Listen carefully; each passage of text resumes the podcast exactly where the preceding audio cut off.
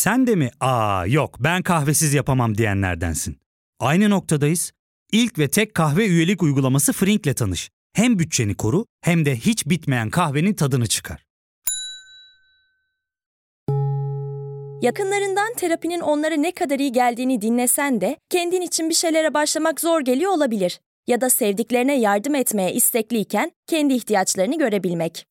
Hayvel, uzman psikologlarıyla kendi ihtiyaçlarını bulmanda sana destek olacak. Terapi yolculuğuna başlamak için detaylı bilgi bölümün açıklamalarında.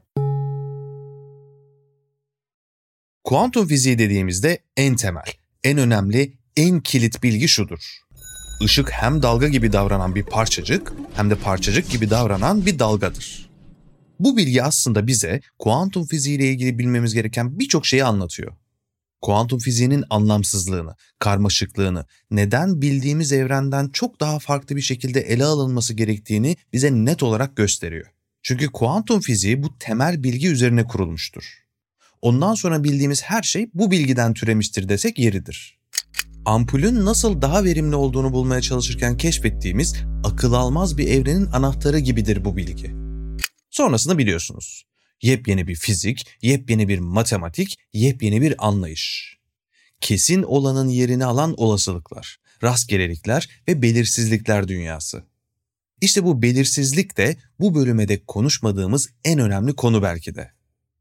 Önceki 3 bölümde bir kediden, çift yarık deneyinden, dolanıklıktan, Einstein ve Bohr'un amansız savaşından bahsettik. Hepsi bu bölüm için bir hazırlıktı aslında. Çünkü hepsinin dayandığı temel bir ilkeden, yani belirsizlik ilkesinden detaylıca bahsetmedik henüz. Heisenberg'in belirsizlik ilkesinden.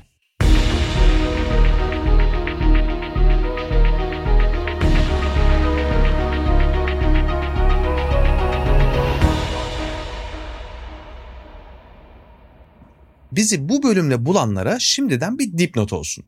Şu anda hiçbir şey tesadüf değilin kuantum fiziği serisinin dördüncü ve son bölümündesiniz. Kuantumun hikayesini konuştuğumuz ve şimdilik dört bölümden oluşan bir seri hazırladık. Daha önce podcast'imizle yolunuz kesişmediyse dilerseniz bu bölümden önce, dilerseniz de hemen bu bölümden sonra serimizin önceki bölümlerine kulak verebilirsiniz. Neyse biz gelelim şimdi bu bölümün başrolü Heisenberg'e. Werner Heisenberg 1926'da bu yeni evreni yani kuantum evrenini anlamlandırmaya çalışırken dalga mekaniğine dayanan bir teori geliştirmeye başlamıştı.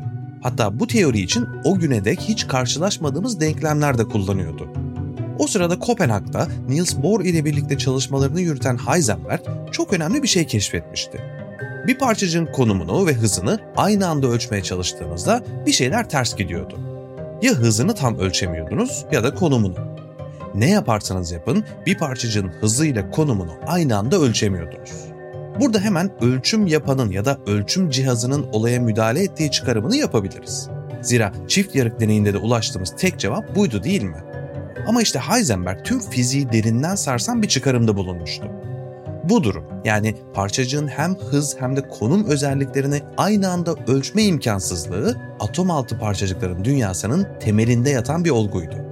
Heisenberg bunu söylediği anda kuantum devriminin de lideri oluvermişti. Herkes bir cevap ararken bu cevapsızlık ya da belirsizlik ilkesi iddiasıyla herkes işini gücünü bırakıp henüz 26 yaşındaki genç bir dahi olan Heisenberg'in söyleyeceklerini dinlemeye başlayacaktı. Çünkü Heisenberg'e kadar herkesin içinde biraz da olsa umut vardı. Tüm bu anlamsızlığı açıklayacak bir şeylerin, herkesin gözden kaçırdığı bir şeylerin olduğunu düşünüyordu tüm bilim insanları birileri mutlaka bu cevabı bulacaktı. Tüm bilim dünyası bundan emindi. Ama işte Heisenberg ortaya çıkıp boşuna aramayın diyecekti. Çünkü kuantum fiziği bize bir parçacığın tam hızını ve konumunu aynı anda bilmeniz olanaksız diyordu. Zira parçacık dediğimiz şey sadece bir parçacık değildi. Aynı anda bir dalgaydı da. Hız derken de aslında momentumdan bahsediyoruz. Fakat bunlar oldukça yakın kavramlar. Dolayısıyla herkesin kafasında net bir resim oluşması için hız ve konum üzerinden ilerlemeye devam edeceğim. İşin özü çok daha önemli burada. Şimdi tam da bu noktada şöyle bir soru sorabiliriz. Tamam bir parçacığın hızını ve konumunu aynı anda bilemeyiz. Bunu anladık. Da bu neden önemli olsun ki? Şöyle izah edeyim size. Bu bilgi klasik fiziğin dayandığı en önemli temellerden biridir. Kemer köprüleri bilirsiniz. Bir kilit taş vardır en tepede. Onu çektiğiniz zaman köprü ayakta kalamaz, çöker. İşte bunu söylemek o taşı çekip çıkarmak gibi bir şeydi. En basit haliyle klasik fiziğin teslim olduğu yer tam da burasıydı. Peki nedir tam olarak bu belirsizlik ilkesi? Neden bahsediyoruz? Gelin detaylara inmeden önce yine işleri biraz daha ilginçleştirelim. Heisenberg'in teorisini ortaya atmadan birkaç yıl öncesine. 1923'e gidelim. Charles de Broglie'den bahsedelim biraz. De Broglie de çok önemli bir isim bu hikayede. Hatta kilit isimlerden bir tanesi. Kendisinin de bir inancı vardı. Doğada bir paralellik olması gerektiğini düşünüyordu. Bu nedenle bu dalga parçacık ikili ve ışığın hem parçacık hem dalga olması mevzusunda da bir paralellik arıyordu. Sürekli fotonlardan bahsediyorduk ya, hani şu kütlesi olmayan, elle tutulamayan parçacıklardan. İşte de Broglie şu soruyu sormuştu. Tamam, fotonlarda bir belirsizlik var. Peki kütlesi olan parçacıklarda, hatta daha büyük cisimlerde, hatta bizde de bir belirsizlik yok mu? Doğa böyle işliyordu çünkü. Tüm cisimlerinde bir dalga özelliği olmalıydı. Evet, nihayetinde de Broglie haklı çıkacaktı. Ve biz bunun kanıtını yine çift yarık deneyinde görecektik. Hatırladınız mı ikinci bölümde anlattıklarımızı?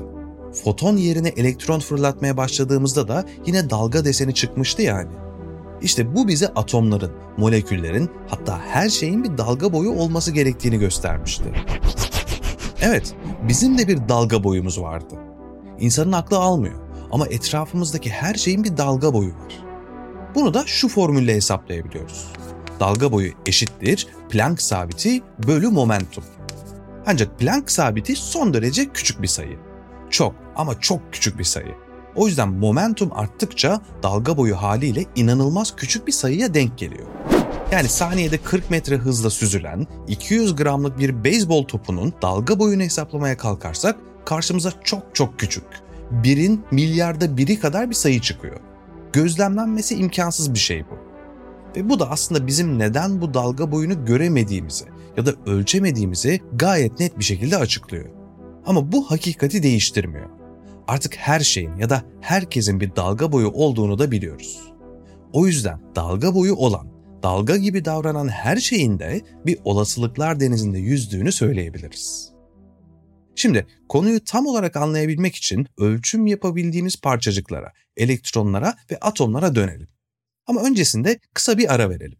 Geri geldiğimizde elimizdeki parçaları birleştireceğiz. Ya fark ettin mi? Biz en çok kahveye para harcıyoruz. Yok abi, bundan sonra günde bir. Aa, sen Frink kullanmıyor musun? Nasıl yani? Yani kahvenden kısmına gerek yok. Frink'e üye olursan aylık sadece 1200 TL'ye istediğin çeşit kahveyi istediğin kadar içebilirsin. Günlük 40 TL'ye sınırsız kahve mi yani? Çok iyiymiş. Aynen. Hatta şu anda 200 TL'lik bir indirim kodu da var. E hadi hemen indirip üye ol da bu fırsatı kaçırma. Terapiye başlamak, içinden çıkamadığın döngüleri kırmak, bazı yanlış bulduğun kararlarını değiştirmek ve kendinle beraber daha huzurlu bir yaşam inşa etmek için atabileceğin en değerli adımlardan biri. Hayvel ile yoğun yaşam tempona uyum sağlayarak online terapi seanslarını takvimine göre ayarlayabilirsin. Bini aşkın uzmandan sana en uygun terapisti seçebilir, PodB10 koduyla indirimden yararlanabilirsin. Detaylı bilgi açıklamalardaki bağlantıda. Evet, geri geldik ölçümlenebilir dünyaya. Şimdi, biraz önce konuştuklarımızı da hesaba katıp çift yarık deneyine tekrar bakarsak, elektronların bir dalga deseni oluşturmasının açıklamasını da bulabiliriz. Az önce beyzbol topuna uyguladığımız denklemi tekrar ele alalım. Bir parçacık ne kadar küçük olursa dalga boyu da o kadar artıyor. Beraberinde bu parçacığın dalga gibi davranma olasılığı da yükseliyor. E bir parçacık da ne kadar dalga gibi davranırsa ortaya çıkan belirsizlik de o kadar artıyor haliyle. İşte bu yüzden kuantum dünyasında bir şeyin bir yerde olma olasılığı söz konusudur. Klasik fizikte olduğu gibi bir şeyin tam olarak nerede olduğunu bilmemize imkan yoktur kuantum evreninde. Sadece olasılıklar vardır. Her şey olasılıktan ibarettir burada. Hiçbir şey kesin değildir bu dünyada. Kafa karıştırıcı biliyorum nereden tutarsanız elde kalıyor gibi değil mi? Fakat evren tam da böyle işliyor. Mekaniğimiz bu. Sen, ben, herkes, her şey. bir olasılıklar dünyasının figüranıyız aslında. Peki bu hiçbir şeyi tam olarak bilemeyiz anlamına mı geliyor? Elbette hayır. Çok yakın tahminlerde bulunabiliriz. Kimin sayesinde? Erwin Schrödinger sayesinde. Bir kedi sayesinde Schrödinger bu kuantum olasılığını yani parçacıkların dalga fonksiyonunu nasıl hesaplayacağımızı göstermişti bize. Çok çok karmaşık gibi görünen bir denklemle dalga fonksiyonu ile yapmıştı bunu. Basit olarak bir parçacığı yüksek olasılıkla nerede bulabileceğimizi söylüyordu bu denklem bize. Buna da olasılık yoğunluğu fonksiyonu diyoruz. Bu noktada kısaca atom modelinden de bahsetmemiz lazım. Biliyorsunuz Niels Bohr bir atom modeli geliştirmişti ve bu modelde bir tür güneş sistemine benziyordu. Çekirdek çevresinde sabit yörüngelerde dönen elektronlar hani. İşte bu model belirsizlik ilkesiyle birlikte bambaşka bir şeye dönüşmüştü. O belirli yörüngelerde dönen elektronlar var ya hani. Kayboldu onlar. Bir bulut oldular. Nerede bu elektron peki?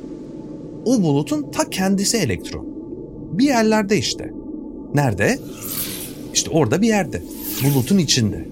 Yani atom modelinde elektronlar atom çekirdeğinin etrafında bulunan bulut benzeri oluşumların içinde herhangi bir yerde olabilirler. Az çok lise fizik derslerini hatırlayanlar orbital olarak bilir bu bulutu. İşte Schrödinger'in denklemi de bize bu hesaplamayı yapmamızı, elektronun bu bulutun içerisinde nerelerde olabileceğini hesaplamamızı sağlıyor. Ama unutmayın, tam yerini söyleyemez bize. Yakın olarak belirli bölgeleri işaret edebilir sadece. Burası da kuantum fiziği ile ilgili en ciddi tartışmaların döndüğü yerdir. Bizlerin de kafasını en çok karıştıracak konulardan birisi. Şimdi parçacıkların yerini biz ölçtüğümüzde biliyoruz. Ölçmeden nerede olduğunu bilmiyoruz mevzusu var ya. Ölçtüğümüzde orada olduğunu düşünüyoruz. Bir nevi havada sağa sola uçuşan bir sineği yakalamış gibi düşünüyoruz. Fakat tam olarak öyle değil. Misal elektron biz ölçtüğümüzde az önce olasılık bulutu olarak ifade ettiğimiz bölgenin tamamında. Yani aslında parçacık her yerde o an.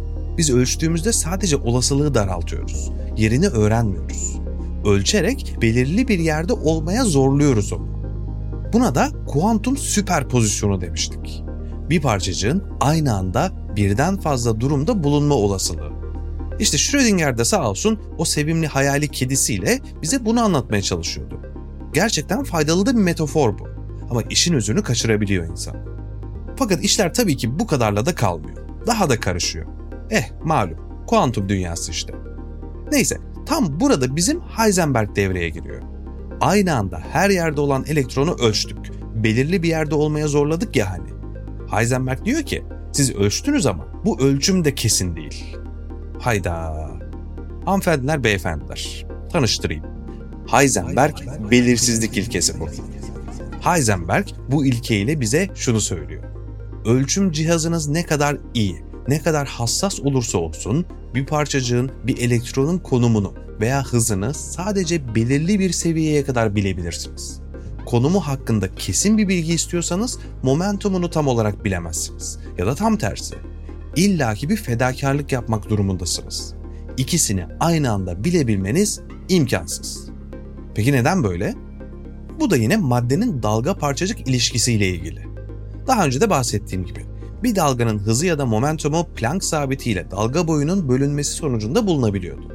Ama siz bunu kullandığınızda elektronun dalga özelliğini ele alıyorsunuz. Evet bu şekilde tam olarak momentumunu bilebilirsiniz. Ama bir şeyi dalga olarak ele aldığınızda da her yere yayılmış bir durumda olduğunu kabul ediyorsunuz. O nedenle tam olarak konumunu bilmeniz de mümkün olmuyor. Tamam diyorsunuz, elektronu parçacık olarak ele alalım. Bu sefer de tam olarak konumunu öğreniyorsunuz ama momentumunu bulmak için iki kere ölçmek ve aradaki geçen süreyi de hesaplamak gerekiyor. Ancak ilk ölçümünüzde parçacığa müdahale etmiştiniz. Nasıl mı? E ölçüm için foton gönderiyorsunuz ya. İşte bu fotonun momentumu da parçacığa aktarılmış olduğu için iki ölçüm arasında tam olarak bir sonuca ulaşamıyorsunuz. Özetle bir parçacığın hem konumunu hem de hızını aynı anda ölçmeniz, tam olarak bilgi almanız maalesef mümkün değil. Ve bu durum klasik bakış açısıyla bizim dünyayı deneyimleme şeklimizle çok ama çok ters. Ama söylediğim gibi gerçek bu. Gerçekliğe dair elimizdeki en iyi açıklama bu. Evrendeki her şey bir olasılık denizinde yüzüyor. Kesin olan hiçbir şey yok. Ve her şey ama her şey bu kesin olmayan, hiç alışılagelmiş biçimde davranmayan, çok çok küçük parçacıkların bir araya gelmesiyle oluşuyor. Geçmiş, gelecek, en küçüğünden en büyüğüne. Her şey anlayamadığımız parçacıkların bir bütünü. Ve bu yolculuğun önceki duraklarında da konuştuğumuz gibi. Bu parçacıklar arasında göremediğimiz bir bağ da mevcut. Tek başına anlamsız görünen bu yapı taşları bir araya geldiğinde neredeyse mükemmel işleyen bir düzen ortaya çıkarıyor. En azından biz öyle zannediyoruz. Ya da öyle olduğuna inanmak istiyoruz. Hep söylediğim gibi tarihin en önemli ve en heyecanlı keşiflerinden birisinin tam ortasındayız aslında. Kuantum fiziği ile ilgili temelde bilmemiz gereken konuları en basit haliyle de toparladık sayılır. Şimdi artık günümüze ve sonrasına doğru ivmeyi arttırarak devam edeceğiz. Hiçbir şey tesadüf değilim bu serisini tamamlarken yine bazı kapıları bilinçli olarak açıp henüz kapatmadığımızı da itiraf edeyim. O kadar çok şey var ki konuşacak. O yüzden şimdilik kuantum evrenine biraz ara vereceğiz. Ama merak etmeyin. Tekrar düşecek yolumuz buralara. Bir sonraki bölüme dek hoşçakalın.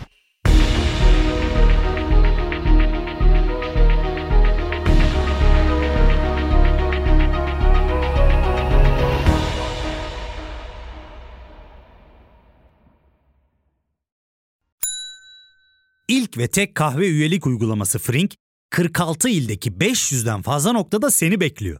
Açıklamadaki kodu girerek sana özel 200 TL'lik indirimden faydalanmayı unutma. Hadi sen de Frink üyeliğini başlat, kahven hiç bitmesin. Hem bugününe hem yarınına katacaklarıyla terapi yolculuğuna ve daha iyi hissetmeye bugün Hayvel ile başla. Açıklamadaki linkten Hayvel'i indir, ücretsiz tanışma görüşmelerinin ardından bütçene uygun seans paketini seç ve terapi yolculuğuna başla.